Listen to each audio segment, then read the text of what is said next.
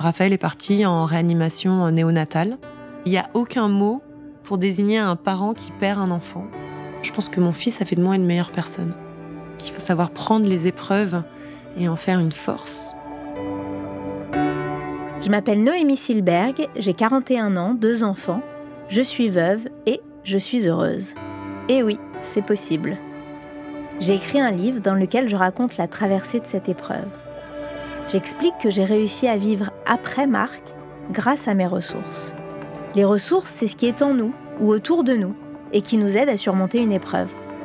S'identifier, se sentir moins seul, soutenu, compris, c'est ce qui fait du bien quand on traverse une épreuve. Les personnes que vous allez écouter raconter leur histoire, leur expérience, ont su puiser en elles les ressources grâce auxquelles elles ont réussi à rebondir, à aller mieux, à se réinventer. Elles nous confient leur kit de survie, leurs outils, leurs clés, toutes ces petites choses concrètes, pratiques, souvent évidentes, parfois cocasses, qui leur ont permis de se relever, de vaincre, de combattre et de surmonter ce putain d'obstacle. Alors inspirez-vous et trouvez vos propres ressources. Bonne écoute! Ressources est un podcast coproduit par Résilience, une entreprise à mission dédiée au suivi et à l'accompagnement des personnes atteintes de cancer.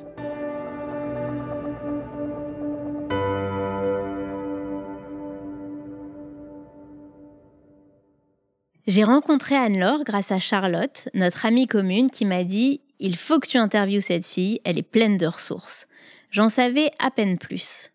Je découvre une femme de ma génération, souriante, élégante, charismatique. Elle se présente après que je lui ai expliqué l'objectif de ce podcast. Elle est mariée, elle travaille dans la finance, et elle commence son récit en me disant qu'elle a 4 enfants et qu'elle a perdu l'aîné peu de temps après sa naissance. Elle me raconte sa première année de deuil, enfermée dans son travail, sans aucune perspective et envahie par la douleur. Son visage s'illumine lorsqu'elle me décrit ce déjeuner de décembre dans le sud de la France avec son grand-père qui va changer la trajectoire de son drame. Si j'interviewe Anne-Laure, c'est parce qu'elle est l'illustration parfaite d'une personne qui a réussi à rebondir alors qu'elle n'y croyait plus. Je me rends compte que nous parlons le même langage universel, dont seuls ceux qui ont vécu une épreuve douloureuse connaissent les mots. Nous nous sommes revus plusieurs fois, toujours avec le même enthousiasme, et je suis émue de partager avec vous son histoire.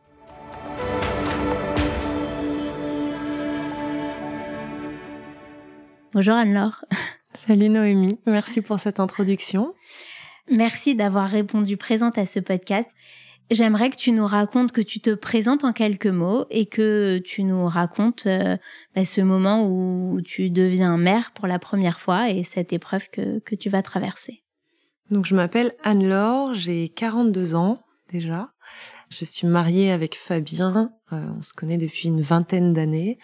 Et donc nous avons eu 4 enfants ensemble. Raphaël, qui aurait eu 15 ans dans quelques jours. Victoria, qui va avoir 12 ans, Arthur, bientôt 9, et un petit dernier, Auguste, qui fête ses 4 ans la semaine prochaine. Voilà, donc une grande famille qui est le rêve et le pilier de toute ma vie. Tu l'as dit dans ton introduction, c'est vrai que mon démarrage dans la maternité a été pour moi la pire des épreuves. Ça a été véritablement le point de rupture et de bascule de mon existence, il y a bientôt 15 ans. Le mot « ressources » me parle beaucoup et a beaucoup d'écho, tu vas voir, avec mon histoire, parce que je pense que de certaines épreuves de vie, on peut véritablement en faire une ressource clé qui devient fondamentalement qui tu es sur la partie d'après. Voilà. Qui te construit, ouais. Qui te construit. Alors, aussi loin que remontent mes souvenirs, pour moi, tu vois, en tant que jeune femme ou encore adolescente, faire famille et avoir des enfants, ça voulait dire avoir une famille nombreuse. Tu sais d'où ça te vient ? Pas complètement. Écoute, nous, on était 2. J'ai un frère que j'adore, donc je suis très très proche. Et j'ai eu la chance de grandir dans une famille très soudée. Mais c'est vrai que j'ai toujours eu un amour très profond pour les enfants, pour les familles. Et tu vois, c'était vraiment mon idéal de vie, d'arriver à avoir 3, 4, peut-être 5 enfants. Et donc, on n'était pas encore mariés, on s'est mis en couple. Et je suis tombée enceinte assez rapidement. Et donc, j'avais 27 ans. J'étais vraiment encore toute jeune pour notre génération au moment où j'attendais mon fils aîné, Raphaël. Donc, je travaillais, évidemment. Je venais en plus de monter ma société, donc une activité assez dense. Tu travaillais pas dans la finance à ce moment-là? Alors non, j'avais démarré des études dans la finance et dans la gestion de projets, donc des études assez généralistes. Et puis, j'avais démarré dans le conseil, ma carrière, comme beaucoup de gens qui se cherchent encore un peu après les études. J'ai adoré ce métier, je l'ai fait pendant 3-4 ans. Et j'avais cette envie de créer une entreprise. Tu vois, vers 25-26 ans, je me suis lancée dans l'architecture et la décoration d'intérieur, ce qui était un projet passion à ce moment-là.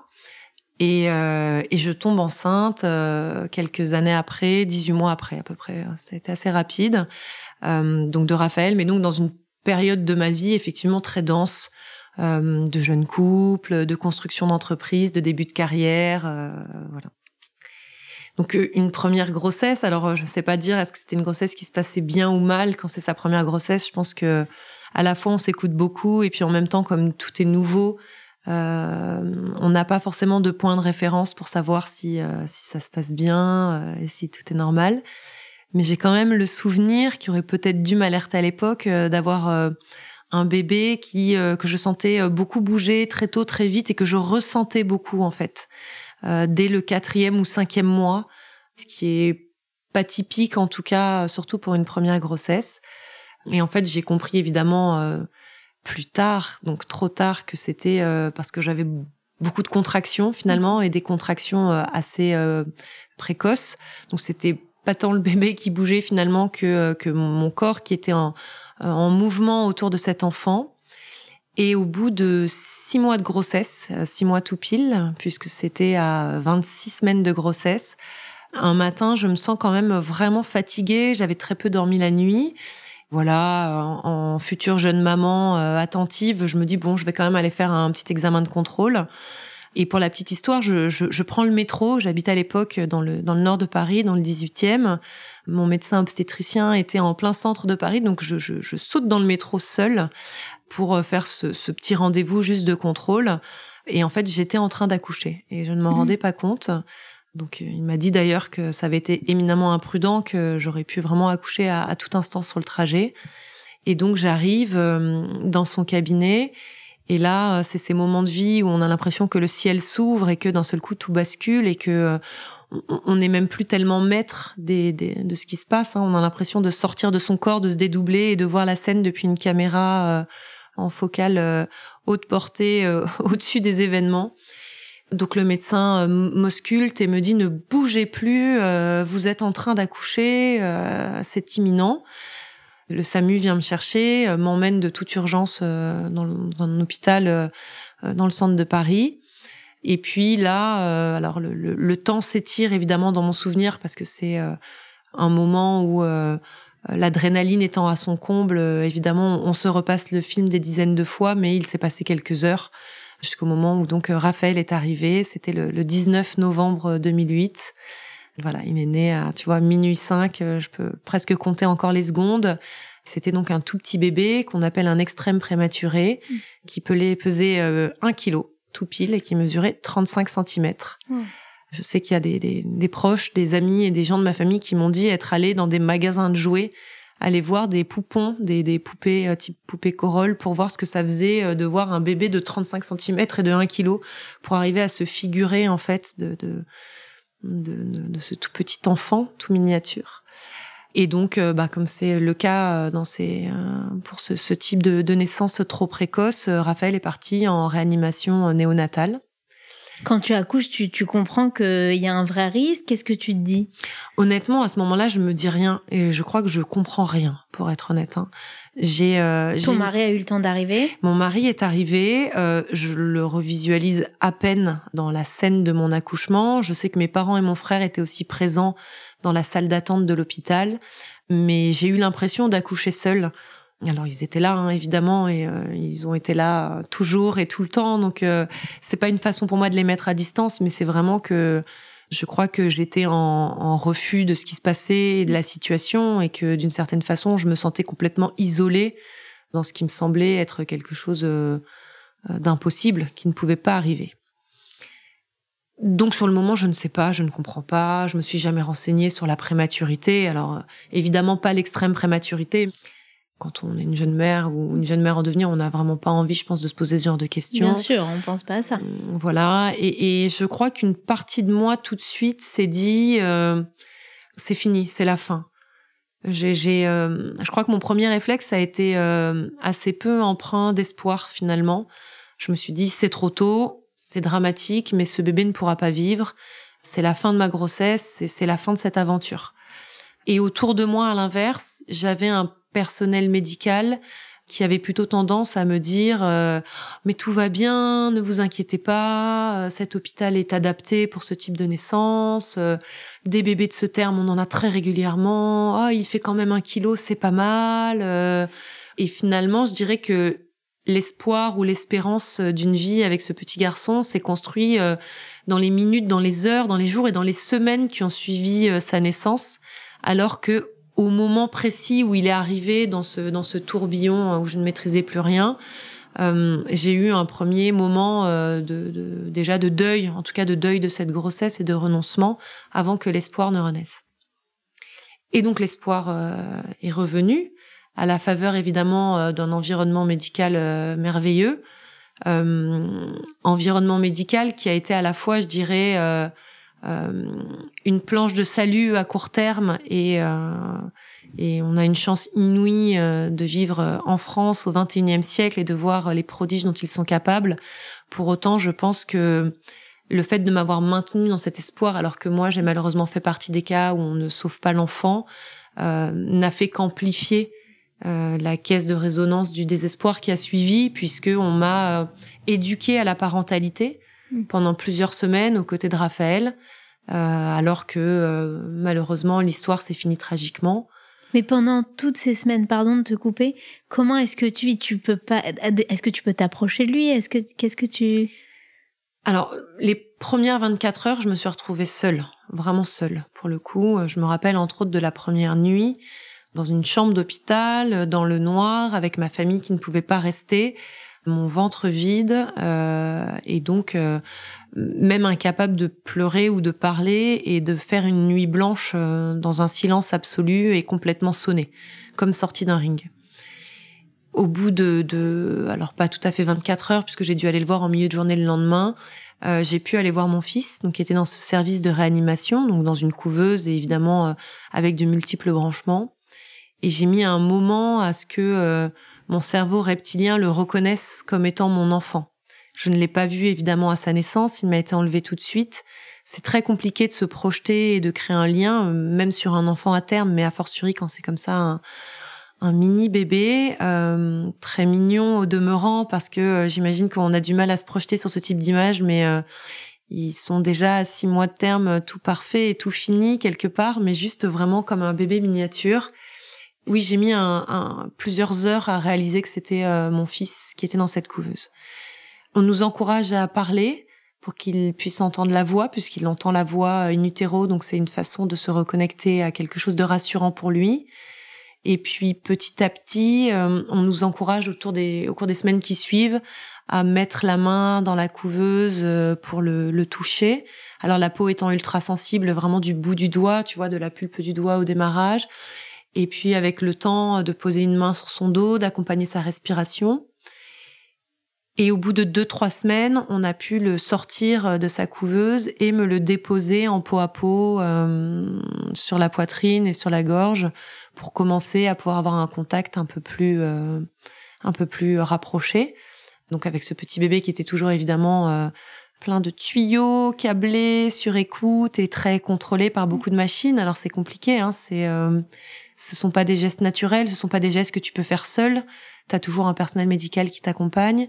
Mais en même temps, évidemment, c'est le graal absolu, hein, quand tu peux partager ces moments de peau à peau et très mammifère, très animal avec ton bébé. Tu sais, c'est une drogue, hein, tu vas le chercher tous les jours. Avec mon mari, on a complètement arrêté de vivre. On était à ses côtés, autour de sa couveuse, de l'ouverture du service à sa fermeture. On prenait des nouvelles au milieu de la nuit et voilà, et on était tout le temps là.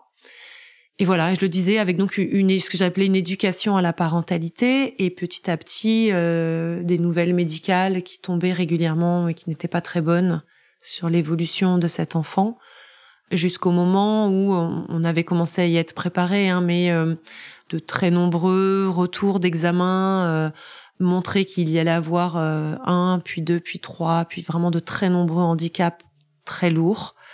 Et donc, il commence un peu à sonder son papa et moi pour savoir dans quel état d'esprit et dans quelle disposition on est sur... alors, on n'appelle pas ça comme ça, évidemment, sur des enfants, mais sur ce qui est de l'ordre un peu de l'acharnement thérapeutique versus un arrêt de soins qui signifie ni plus ni moins que de retirer une partie des béquilles artificielles qui aident cet enfant à survivre, puisqu'il ne peut pas vivre sans tout cet accompagnement médical, et pour paisiblement et accompagné d'un certain nombre de protocoles pour qu'il ne souffre pas, lui permettre de s'éteindre. Voilà. C'est pas les parents qui prennent la décision, je crois que c'est très important de le préciser. Les parents expliquent dans quel état d'esprit ils sont, mais c'est bien un collège de médecins et de personnels soignants, de psychologues qui se réunissent et qui prennent une décision sur la poursuite ou l'arrêt des soins. Voilà, je pense que c'est très important de le dire bien parce sûr. Que dans des logiques de culpabilité ou d'assumer ce type de décisions qui sont dans un sens comme dans l'autre impossible à assumer, se dire que oui, on nous écoute, mais ce n'est pas nous qui prenons la décision, fait évidemment toute la différence pour la suite. Là, on est combien de temps après ton accouchement ? On est 4-5 semaines, okay. Tu vois, après mon accouchement. Voilà, donc la décision est prise parce que donc Raphaël en grande souffrance et puis avec vraiment de très très lourds handicaps, y compris cérébraux, n'aurait pas pu avoir une vie acceptable. Je ne sais pas comment le dire autrement. Donc la décision est prise d'arrêter les soins progressivement et donc on est confronté à peu près un mois après, tu vois, à cette décision du corps médical. Qui n'a pas été une surprise parce que au jour le jour on voyait quand même la situation se dégrader et puis les examens revenir négatifs, mais qui le jour où évidemment ces mots sont prononcés, c'est un deuxième choc dans le choc, c'est-à-dire que tu t'es à peine remis du traumatisme de cet accouchement que comme je le disais une vague d'espoir renaît et puis voilà, il est de nouveau enseveli de la manière la plus violente. Où tu sais que ton enfant va mourir et qu'il te reste quelques jours pour prendre des dispositions. Mmh. Voilà, donc ça a été évidemment un drame. Et dans les quelques jours qui ont suivi cette annonce, on a souhaité faire deux choses. La première, c'est... pouvoir quand même présenter notre fils à notre entourage proche, puisque dans les services de réanimation, à part les parents, personne ne peut aller voir l'enfant. Donc on a réussi à obtenir qu'il soit mis un peu à l'écart des autres enfants, parce qu'évidemment c'est des services très protégés, et on le comprend, ce sont des bébés fragiles, donc il ne faut pas qu'il y ait beaucoup de monde et beaucoup de passages, de manière à ce que mes parents, par exemple, voilà, puissent voir leur petit-fils, même à travers une vitre et une couveuse, mais je pense que c'était important pour nous de le présenter. Et puis, on a pu aussi le baptiser, ce qui, pour moi, était quelque chose d'important. Pas tant parce que je craignais pour sa vie dans l'au-delà s'il ne l'était pas, mais plutôt parce que, symboliquement, je souhaitais qu'il ait un parrain et une marraine que j'avais depuis très longtemps choisi pour lui. Et voilà, entre autres, le parrain et mon frère, et la marraine, ma belle-sœur. Et c'était une façon de leur montrer qu'ils avaient aussi toute leur part dans cette existence de notre fils. Ça permettait d'ancrer aussi cette réalité, aussi douloureuse soit-elle. Moi, ce que je dis toujours, c'est qu'il y a quelque chose que je trouve très symbolique. Dans la langue française, il y a un mot pour dire quand on perd son époux, son épouse, on devient veuf ou veuve. Il y a un mot pour dire quand on perd un parent, on devient orphelin. Mais il n'y a aucun mot pour désigner un parent qui perd un enfant. C'est vrai. Je pense que c'est très révélateur de ce que moi j'appelle la double peine. Mmh. C'est-à-dire que c'est un drame que tu vis, mais dont tu n'as pas le droit de prononcer le mot, le nom. Il faut se tenir au silence, et c'est rarement un silence qui est souhaité par les parents, pour avoir discuté avec beaucoup d'autres parents endeuillés. C'est un silence que l'entourage met autour de toi, un peu comme une chape de plomb, en pensant te protéger, alors que la vérité, c'est qu'ils se protègent eux. Moi, je sais que maintenant, j'en parle très librement parce que j'ai réussi vraiment à sortir très renforcée de cette épreuve. Mais pendant très longtemps, je n'osais même pas en parler. Je me rendais compte à quel point ça renvoyait les gens à leur pire crainte, à la pire horreur qu'ils pouvaient imaginer. Si tu demandes à n'importe quel parent, projette-toi et qu'est-ce qui pourrait t'arriver de pire dans la vie ? Je pense qu'à 98%, ils répondent la perte d'un enfant. Donc il y a une forme d'universalité dans le fait de se dire qu'il n'y a pas pire drame que de perdre un enfant. Et ce qui fait que le silence devient la seule réponse dont l'entourage et la société est capable, parce que personne n'a envie de regarder ce drame-là et de l'entendre et de le prendre à bras-le-corps. Et ce silence, il est très gênant. Probablement, il fait mal. Mais de quoi tu te dis que tu as besoin ? Dans quel état d'esprit tu es ? Est-ce que tu vois l'avenir ? Est-ce que tu te dis « j'aurai d'autres enfants » ? Comment tu réagis face à ce silence ? Il y a eu vraiment 2 temps. Il y a eu une première année que moi j'appelle ma descente aux enfers. J'ai pas trouvé d'expression plus imagée pour décrire comment j'ai pu passer les 12 mois après le décès de Raphaël. Et c'est marrant parce que on pense que le pire c'est au moment de la mort, au moment de la fin, et qu'après, même si ça prend du temps, on est plutôt dans une logique de longue reconstruction, tu vois, avec un peu ce schéma d'une pente ascendante, même si la pente est progressive. Moi, c'est pas du tout comme ça que j'ai ressenti les choses. Moi, je suis même capable de dater, je pense que c'était 5-6 mois après son décès, donc au printemps qui a suivi, que j'allais encore 10 fois plus mal qu'au moment de sa mort. Moi, j'ai vraiment touché le fond à ce moment-là, et j'ai vraiment mis 1 an à me dire que peut-être qu'il y avait ou qu'il y aurait un jour une lumière au bout du tunnel. Donc on ne rentre pas tout de suite dans un chemin même progressif de reconstruction. Donc moi, l'état d'esprit de la première année, pour être très claire, ça a été un état d'esprit de désespoir. Donc avec la palette qu'on connaît tous sur le deuil, beaucoup de colère, parce que je crois que la colère est un sentiment qui me caractérise. Pas l'injustice, je crois pas avoir beaucoup ressenti de sentiment d'injustice.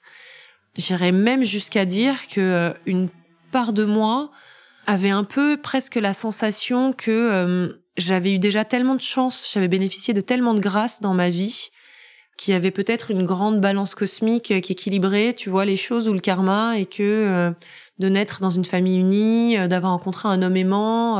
C'était ta première épreuve. Ouais, c'était vraiment ma première épreuve. Et donc, je peux pas te dire que je l'ai vécu comme une injustice. Je me suis dit, ah, la vie rattrape tout le monde, tu vois. C'était presque un peu ça. Et t'es suivie à ce moment-là par un psy ? Alors, ça aussi, tu vois, c'est intéressant. Ça fait partie de ce qu'on m'a proposé tout de suite sur le chemin.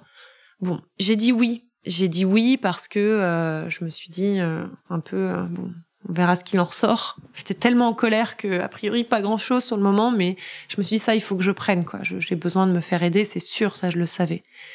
Dans un premier temps, on a rencontré, avec mon mari, une psychologue spécialisée dans le deuil périnatal et qui suivait des couples.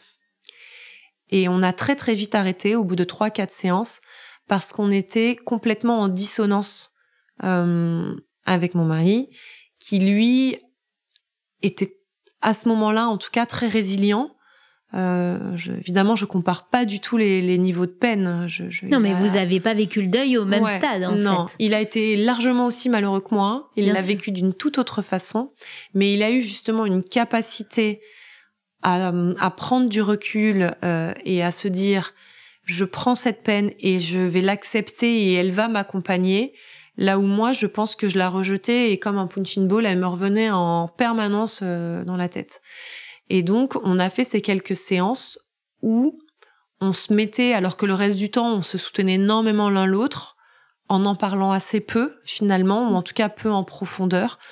Et là, de devoir exorciser quelque part les choses avec cette personne qui était à notre écoute et qui nous accompagnait, ça nous a mis en avant le fait qu'on vivait les choses de manière très différente. Et lui, aussi bien que possible, je le redis, dans un contexte où il était lui-même malheureux, et moi, peut-être une des façons les plus exacerbées, j'étais tellement démunie que j'étais un peu comme un animal sauvage. Et du coup, ça crée une distance entre nous. Et donc, je me suis dit, il faut arrêter ça, parce que ça nous fait du mal, pour le coup, en tant que couple, et il faut que j'aille me faire aider seule. D'accord. Donc, j'ai cherché quelqu'un pour m'accompagner, et j'ai fait le choix d'aller voir un psychiatre, pas un psychologue, parce que dans un premier temps, je sentais que j'allais tellement mal physiquement, à pas dormir, à être en permanence sur les nerfs, surexcitée, très très énervée, très en colère, que j'ai voulu me faire aider chimiquement, qu'on me donne des médicaments. La parole m'a fait du bien. Et au bout de 6 mois, il y a eu un vrai moment qui, là encore, a permis de mettre un point d'inflexion et de changer de dynamique psychologique. Et tu en as parlé dans ton introduction. C'est une personne qui a toujours beaucoup compté dans ma vie, qui est mon grand-père, le papa de ma maman, qui avait eu une vie incroyable et pleine d'épreuves lui aussi. Et qui, voilà, c'était la date anniversaire ou quasiment à quelques jours près. Et un peu par hasard, il vivait à Marseille, moi à Paris. Et puis, il se trouve que pour le travail, j'avais l'opportunité d'aller à Marseille pour faire une journée de formation.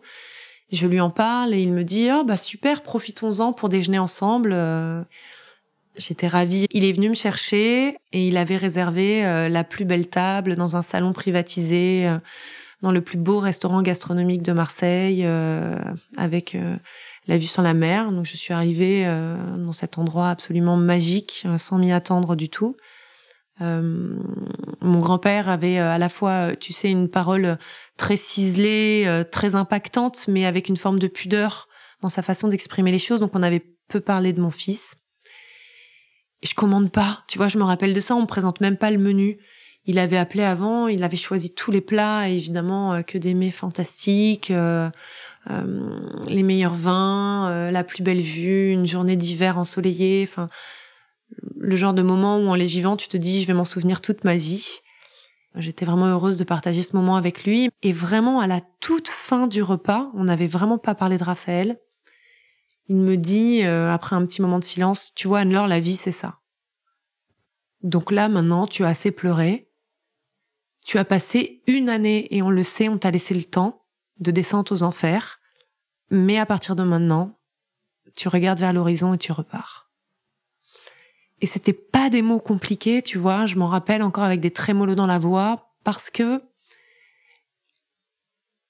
il a mis le doigt sur ce que je ressentais et là où j'en étais de mon histoire de vie.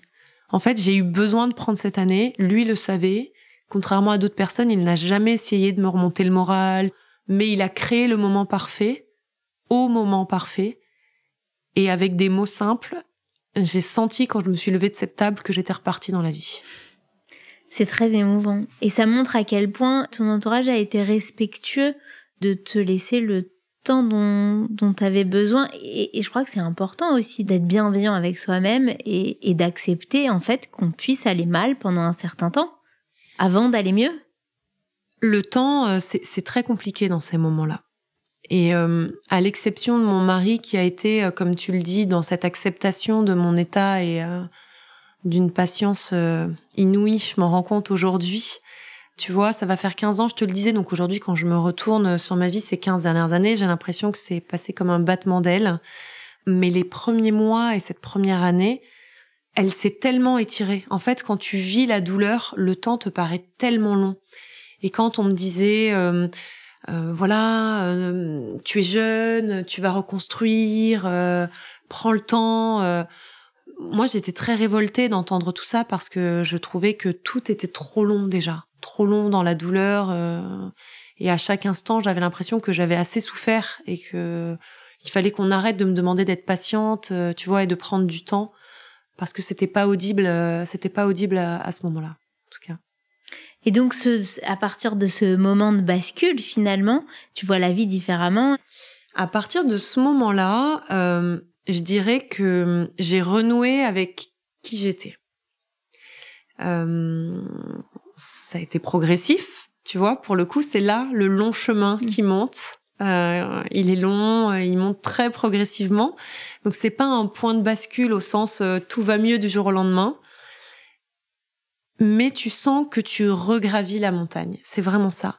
Et qu'au sommet, il y a l'ancienne toi, alors qui sera plus jamais la même, qui est changée, mais dans ses fondamentaux, tu vas pouvoir renouer avec ta personnalité. Et ce qui n'était plus le cas pendant cette année de pause, comme je le dis, où j'en étais réduite à mon animalité. J'étais dans l'action, j'étais dans le travail, je me noyais sous des projets qui ne donnaient pas forcément beaucoup de sens à mon existence, mais qui me permettaient de tenir. Et là, je recommence à m'interroger. Qu'est-ce que je veux ? De quoi j'ai besoin pour être heureuse ? Comment je veux m'accomplir ? Quelle amie, quelle fille, quelle femme j'ai envie d'être pour les gens que j'aime. Voilà, j'ai commencé à me reposer ces questions. Et finalement, tu vois, pour le dire simplement, ce qui se passe à ce moment-là, c'est que grâce à ce moment créé par mes grands-parents, grâce à ce point de bascule, je renoue avec la logique d'estime de soi. Je me remets à m'aimer. Alors, un tout petit peu au début, parce que tu t'es tellement détesté pendant une bonne année que tu ne t'adores pas d'un coup. Donc, ça passe par beaucoup de choses, hein. L'estime de soi, c'est être moins dur, déjà, pour commencer, tu vois. C'est arrêter de dire du mal ou de penser du mal de soi, qu'on a mal fait, qu'on ne mérite pas, ou à l'inverse, qu'on mérite les drames qu'on a vécus. De se demander ce qui nous fait du bien, sur quoi on a envie de passer du temps. De se recentrer sur des petits plaisirs, de reprendre racine, tu vois, dans la vie, avec ses sens, de reprendre du plaisir à rire, à partager, à sentir, manger, boire, se balader. Enfin voilà, des choses que tu fais par réflexe, en fait, pendant de longs mois et sans t'ancrer dans ta réalité, dans ton environnement. Et alors, on entend, par la fluidité de ton expression, ce travail d'introspection qui fait que tu vas bien aujourd'hui. Et est-ce que tu arrives à mettre des mots sur ce qu'ont été ces ressources ? Il y en a eu plusieurs. Il y en a une, donc je t'en ai parlé, c'était d'aller voir ce psychiatre et d'avoir commencé ce travail donc de psychothérapie aussi avec lui en parallèle. Rapidement, j'ai pu verbaliser avec lui que j'avais envie, toujours et plus que jamais, d'être mère. Donc, on a mis en place un rythme de parole resserré, je dirais, pour pouvoir limiter l'apport de médicaments. Et j'ai eu la chance de pouvoir finalement les arrêter assez vite et de bâtir sur cette parole et cette construction et cette introspection avec un professionnel de santé. Voilà, un apaisement petit à petit et le fait d'accepter ce qu'il m'était arrivé. Je le dis, c'est important parce que je pense qu'il y a vraiment deux catégories de personnes. Il y a celles qui sont a priori favorables, en tout cas ont un bon a priori sur ces démarches autour de la psychiatrie, la psychanalyse, et on en parle beaucoup sur l'aide sur sa santé mentale. Et moi, je pense que je faisais plutôt partie de l'autre catégorie, qui avait l'impression que c'était pour les faibles. C'est terrible de dire ça, je m'en rends compte, mais j'avais vraiment l'impression que c'était fait pour les gens faibles, de se faire aider par des psys au sens large du terme. Donc non, c'est pas fait pour les gens faibles et on a le droit de passer par des moments de faiblesse, même insondables. Et ça a permis de rythmer mon quotidien avec cette parole partagée, pleine de reconstruction et de prise de recul, puisque c'est quelqu'un qui n'a aucun affect, et c'est très bien, et qui ne te renvoie pas du coup en miroir dans les échanges que tu peux avoir une dimension émotionnelle qui te renvoie beaucoup de rationalité. Et ça, vraiment, c'est pour moi une ressource très forte sur la reconstruction. Donc ça a été un élément clé. Je dirais que le travail et le fait d'avoir aussi toujours été dans l'action, ça a été une façon de juste me maintenir dans de la survie pendant une première année. Et ensuite, les 2 années qui ont suivi avant d'avoir ma fille, ça m'a permis de retrouver une forme de rythme et d'équilibre qui est nécessaire aussi pour rentrer dans une routine. Donc une routine qui est loin d'être parfaite, évidemment, puisqu'il te manque l'essentiel, mais qui néanmoins permet de pas être dans le questionnement existentiel permanent. Voilà, t'as des choses à faire, t'as des rendez-vous, t'as des horaires, t'as un planning. Donc ça aussi, l'action, je pense, et le travail maintient le rythme qui te permet de laisser passer le temps, puisqu'il s'agit bien aussi de temps derrière. Un autre point, je t'en parlais sur l'amour de soi. L'amour de soi, l'estime de soi, moi je pense que évidemment il prend ses racines dans l'éducation et l'amour inconditionnel que tu as pu avoir dans ta toute tendre enfance. Et ça, on n'est pas égaux par rapport à ça. Moi, je sais que j'ai eu beaucoup de chance, que c'est une ressource sur laquelle je peux aussi bâtir parce que j'ai vraiment eu une enfance choyée. Mais ce sont des clés qu'on te donne au démarrage, comme une sorte de tremplin qui peut t'aider à accélérer, mais que tu peux aussi ensuite, si t'as pas eu la chance de l'avoir reçu jeune enfant, développer petit à petit. Et là-dessus, moi, je suis assez sensible à la philosophie un peu, tu sais, des Grecs, à un esprit sain dans un corps sain. Et je pense qu'une très bonne façon, en tout cas avec moi, ça marche vraiment bien, d'avoir toujours un esprit équilibré, c'est d'équilibrer son corps au maximum. Donc, j'ai toujours été avec une activité sportive tout au long de ma vie, mais là, je me suis vraiment mise à faire du sport sur une base, une régularité quasi quotidienne que je maintiens toujours, tu vois, 15 ans après. Plein de sports, du coup, des sports plaisir, des sports plutôt des fouloirs. Mais le fait de rentrer vraiment une pratique de l'activité physique au service du bien-être du corps, génère par des biais mécaniques de, tu vois, de sécrétion d'hormones, de biochimie, là encore, une façon d'équilibrer ton esprit et de te donner un apaisement, déjà de la fatigue pour mieux dormir, ce qui est important aussi, parce que le sommeil est clé. Et puis, voilà, un bien-être général, une estime de soi, une forme de fierté quand tu t'accomplis parce que tu te fixes des objectifs sur une course plus longue, sur une nage plus rapide, sur un point gagné, sur un sport co, etc. qui m'a aussi donné de la ressource pour arriver à équilibrer mon quotidien. Et est-ce que tu as rencontré des personnes qui avaient vécu le même drame que toi? Non, et j'ai pas cherché. Il y a des associations qui existent pour ça. Avec le recul, aujourd'hui, je me dis que j'aurais peut-être dû, mais c'est encore une fois des choses qu'on m'a proposées et que là, pour le coup, j'ai refusé de prendre. J'ai refusé de prendre parce que je me sentais tellement unique, isolée, ce qui est le propre aux gens dépressifs, dans ma douleur, que j'avais pas du tout envie de partager avec des gens qui auraient pu vivre une histoire similaire, penser à juste titre, connaître ma douleur, alors qu'elle me paraissait incompréhensible. Elle n'était qu'à moi. Donc, j'étais pas du tout prête à faire cette démarche. Ce qui est marrant, c'est qu'aujourd'hui, il m'est arrivé à l'inverse d'accompagner des couples. Donc, moi, je me mets au service aujourd'hui de couples qui vivent des deuils autour de la petite enfance, deuil autour de la périnatalité. J'ai la chance d'avoir des retours souvent de ces gens-là qui me disent que ça a été super pour eux et que je les ai aidés. Et c'est évidemment pour moi une satisfaction très importante. Je suis heureuse de pouvoir rendre aujourd'hui, tu vois, cette grâce-là. Mais moi, j'étais pas du tout prête à l'accepter. Qu'est-ce que tu as attiré de positif finalement de ce drame? Alors la première chose, c'est 3 ans après, donc je te le disais, ma fille est arrivée. Puis encore 3 ans après, mon second fils.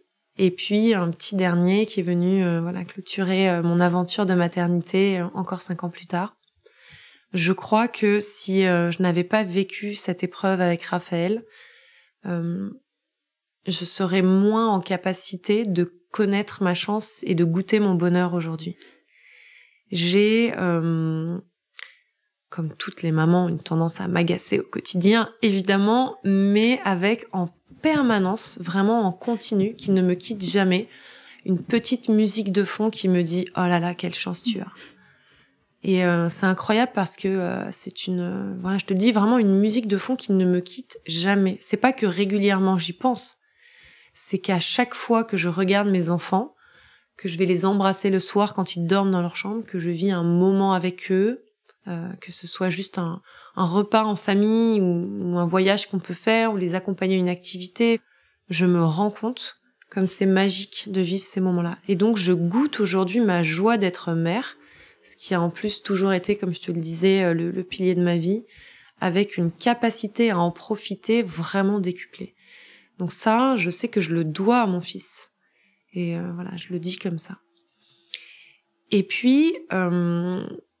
je pense aussi, très sincèrement, qu'il a fait de moi une personne meilleure.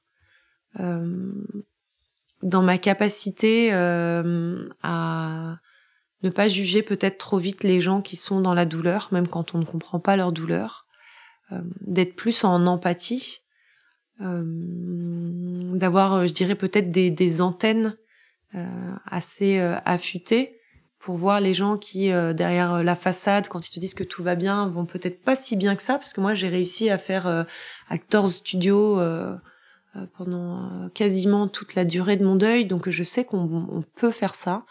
Et aujourd'hui, j'ai cette capacité à comprendre quand les gens vont mal, et vraiment, je pense que mon fils a fait de moi une meilleure personne. Et avec les enfants, tu parles de tout ça, ils sont au courant de tout, tu parles de tout ça naturellement? Oh, absolument. Ça a toujours été quelque chose qu'on s'est dit immédiatement avec mon mari, on n'en fera jamais un tabou. Donc, et ils me posent de temps en temps des questions, mais assez peu, parce que pour eux, c'est une évidence. Voilà, ils savent qu'ils avaient un grand frère. Ils m'ont tous posé des questions, je dirais, à l'âge de mon petit dernier aujourd'hui, tu vois, vers 4 ans, pour savoir si eux aussi, ils allaient mourir. Ça, c'est la question quand tu parles d'un enfant décédé. Donc, tu leur expliques que pas du tout, que c'est parce que c'était un bébé qui était sorti du ventre trop vite et que, voilà, qu'il a vécu un petit peu, qu'il est parti, mais que c'est une histoire très différente. Et en fait, les enfants, quand tu leur racontes, ça leur va très bien. Ils vivent très sereinement avec ça et c'est pas du tout un tabou familial. Et quelque chose aussi de très important pour moi, c'est de toujours faire vivre Raphaël. Et de plus en plus avec les années. De parler de lui, de prononcer son nom, d'en parler en famille, de me dire « Oh là, on aurait fêté ses 15 ans. » Voilà, qu'il ait une existence dans notre famille. Vivre avec ses morts. Delphine Orviller parle beaucoup de vivre avec ses morts. Et c'est vrai. Et en fait, on peut vivre avec ses morts et dans la joie. De façon saine. Et de façon saine. Et pas du tout, pour le coup, au quotidien, pour mettre la place de l'absent. C'est pas du tout ça. C'est de se dire que il n'est pas absent, justement. C'est quelqu'un qui a sa part, donc qui est une part peut-être moins tangible et moins présente au quotidien, une fois encore, parce qu'on n'est pas dans l'agitation et dans l'énergie de la vie, mais on a des moments pour y penser et il a, lui aussi, une place dans la famille, exactement. Si on t'avait montré cette photo de toi racontant cette histoire, parlant de tes ressources avec autant de résilience au lendemain de ton drame, est-ce que tu aurais pu penser que tu en serais là? Non, pas du tout. Je savais même pas si je pourrais survivre à ce drame. Alors, pas au sens, tu vois, de vouloir tout arrêter, ou j'ai vraiment jamais eu de pensée suicidaire. Je pense que ça, c'est vraiment lié, là aussi, à la nature, à la psychologie des gens. On n'est pas égaux par rapport à ça. Mais survivre au sens, arriver à relever la tête et à regoûter au bonheur un jour. Ouais. C'est rien que ça me paraissait impossible dans les premiers mois qui ont suivi. Donc non, je me projetais pas ainsi. Par contre, au bout d'un an, je savais que je ferais de ma vie un combat pour y arriver, voilà. Et que pour moi, il fallait que je me donne les moyens à tout prix, même si mon chemin de maternité allait être compliqué, pour réaliser mon rêve. La combativité a été, au bout d'un an en tout cas, ma façon de mener ma vie. Je savais que j'allais tout faire pour essayer d'atteindre cet objectif.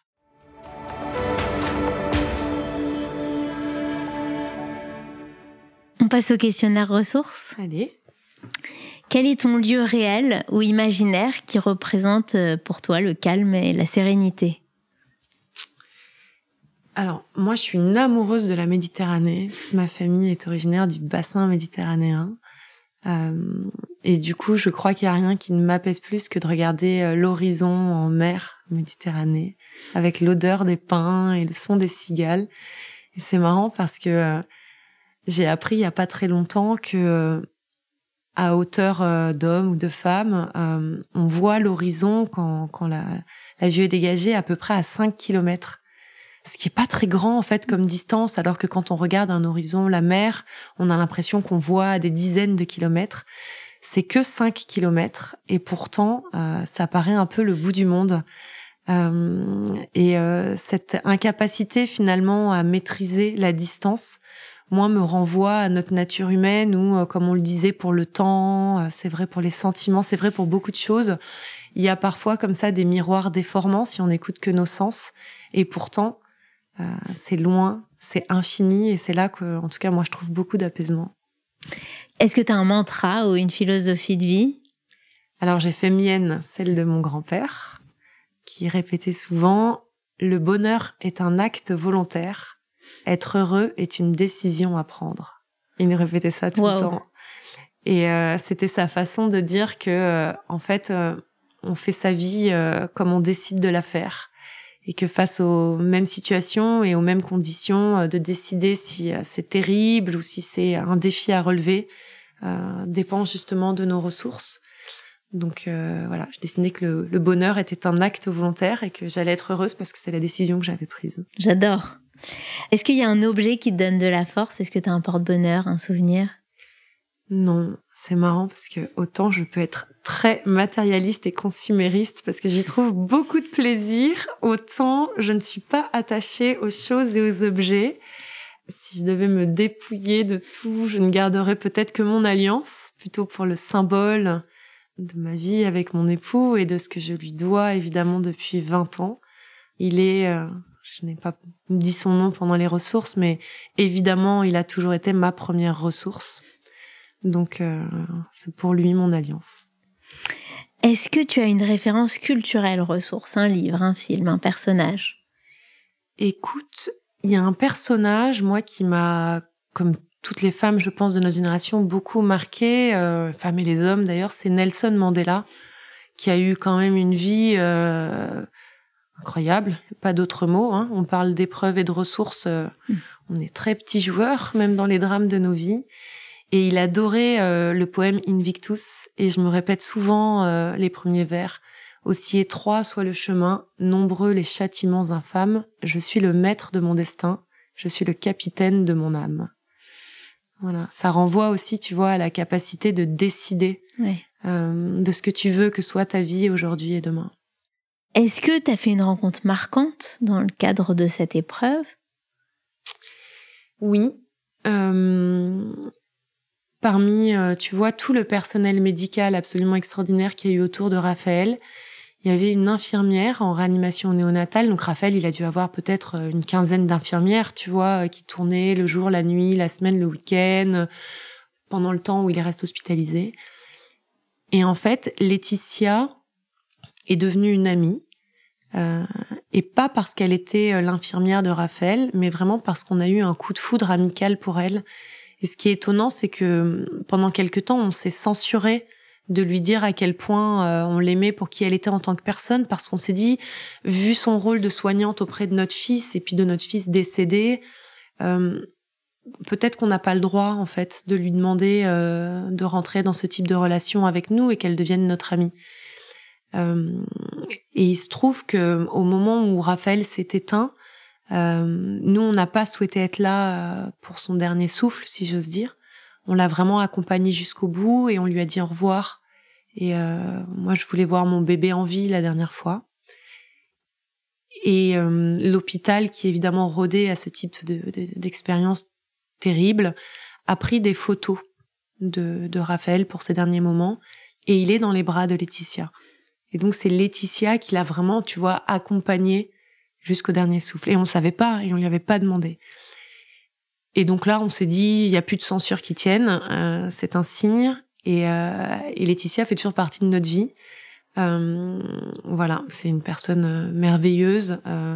Quel bonheur de pouvoir parler de Raphaël avec elle aussi. Il y a peu de gens avec qui je peux parler de mon fils. Elle sait à quel point je suis capable d'en parler aujourd'hui avec sérénité. Et voilà, elle fait partie de ces gens qui ont été des étoiles sur notre chemin. Elle m'a dit un jour, je me rappelle qu'elle se posait souvent cette question quand elle voyait des parents qui avaient perdu un enfant. Elle se disait, je me demande toujours pour eux s'il aurait fallu qu'ils ne connaissent pas leur enfant pour ne jamais vivre ce drame. C'était une question simple, tu vois, et en même temps, elle m'avait fait beaucoup réfléchir et je me suis dit, ben non, en fait, t'as raison. Ça m'avait aidé à me reconstruire aussi, de me dire, mais je préfère qu'il ait vécu même peu, mais d'avoir connu mon fils, plutôt que de me dire peut-être que je n'aurais pas connu cette douleur, mais il n'aurait jamais existé. Est-ce qu'il y a une scène tragicomique que tu as vécue en lien avec ce... Alors oui, honnêtement, elle m'a pas fait rire sur le moment. Jamais. Comme je t'ai dit, on a souhaité faire baptiser Raphaël vraiment 24 heures avant qu'il décède. Et c'était donc l'aumônier de l'hôpital qui est venu nous voir. J'ai dû un peu convaincre mon mari. Alors, Quand je dis convaincre, j'exagère, il n'était pas du tout contre, mais en tout cas, c'était, disons, ma volonté. Donc, c'était important pour moi de baptiser mon fils.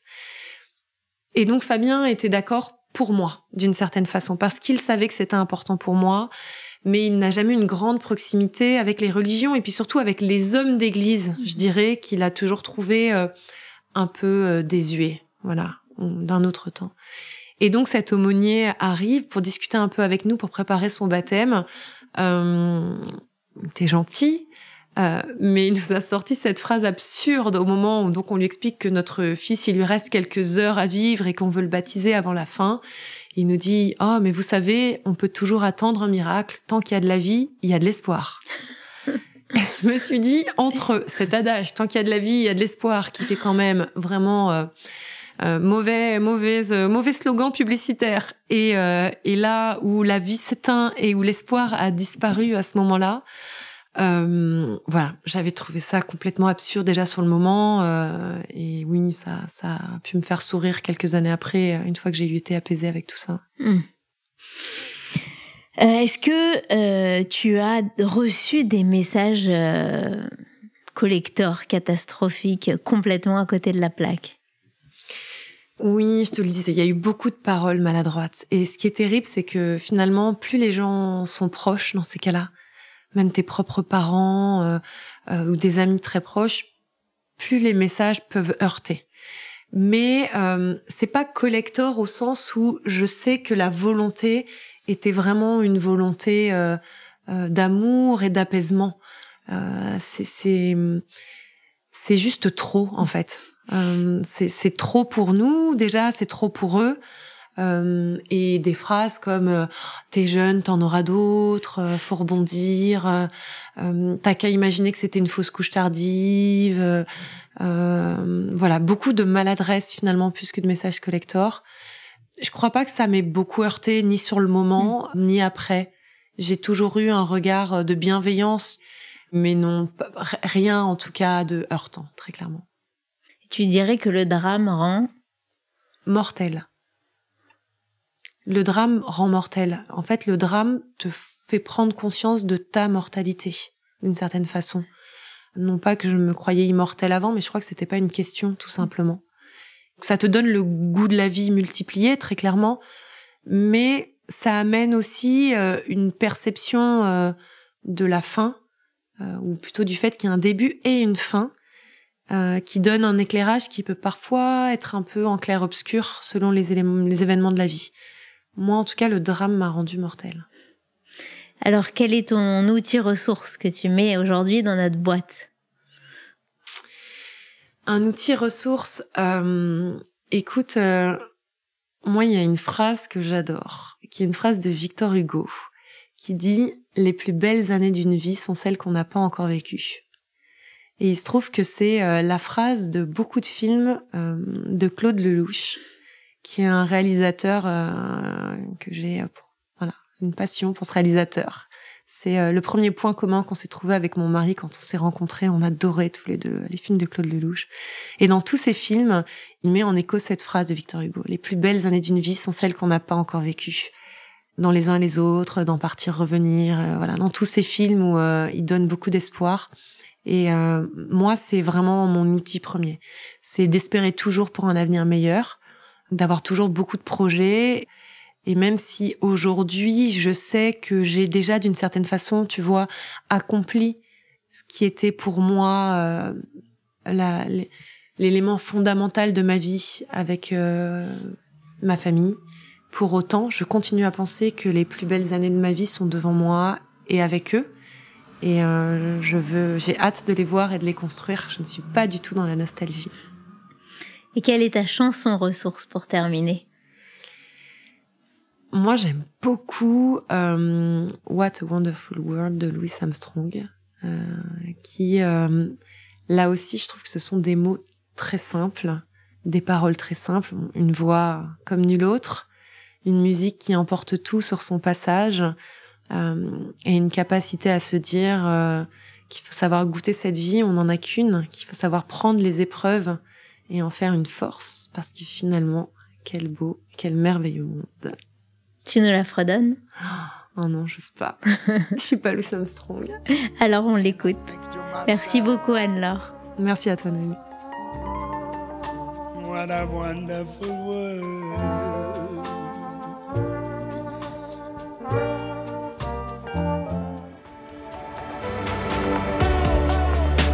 Je voudrais remercier Anne-Laure qui m'aide à remplir cette boîte à outils que je complète et que je partage avec vous à chaque épisode. Grâce à Anne-Laure, désormais, je regarderai l'horizon différemment et avec davantage d'apaisement. Pour vous rebooster, vous pouvez retrouver notre playlist en tapant « Podcast Ressources » sur Spotify. Si vous aussi, vous avez su trouver les ressources qui vous ont permis de rebondir après une épreuve douloureuse, si vous avez envie de partager votre expérience, envoyez-nous un mail à l'adresse suivante contact@ressources.life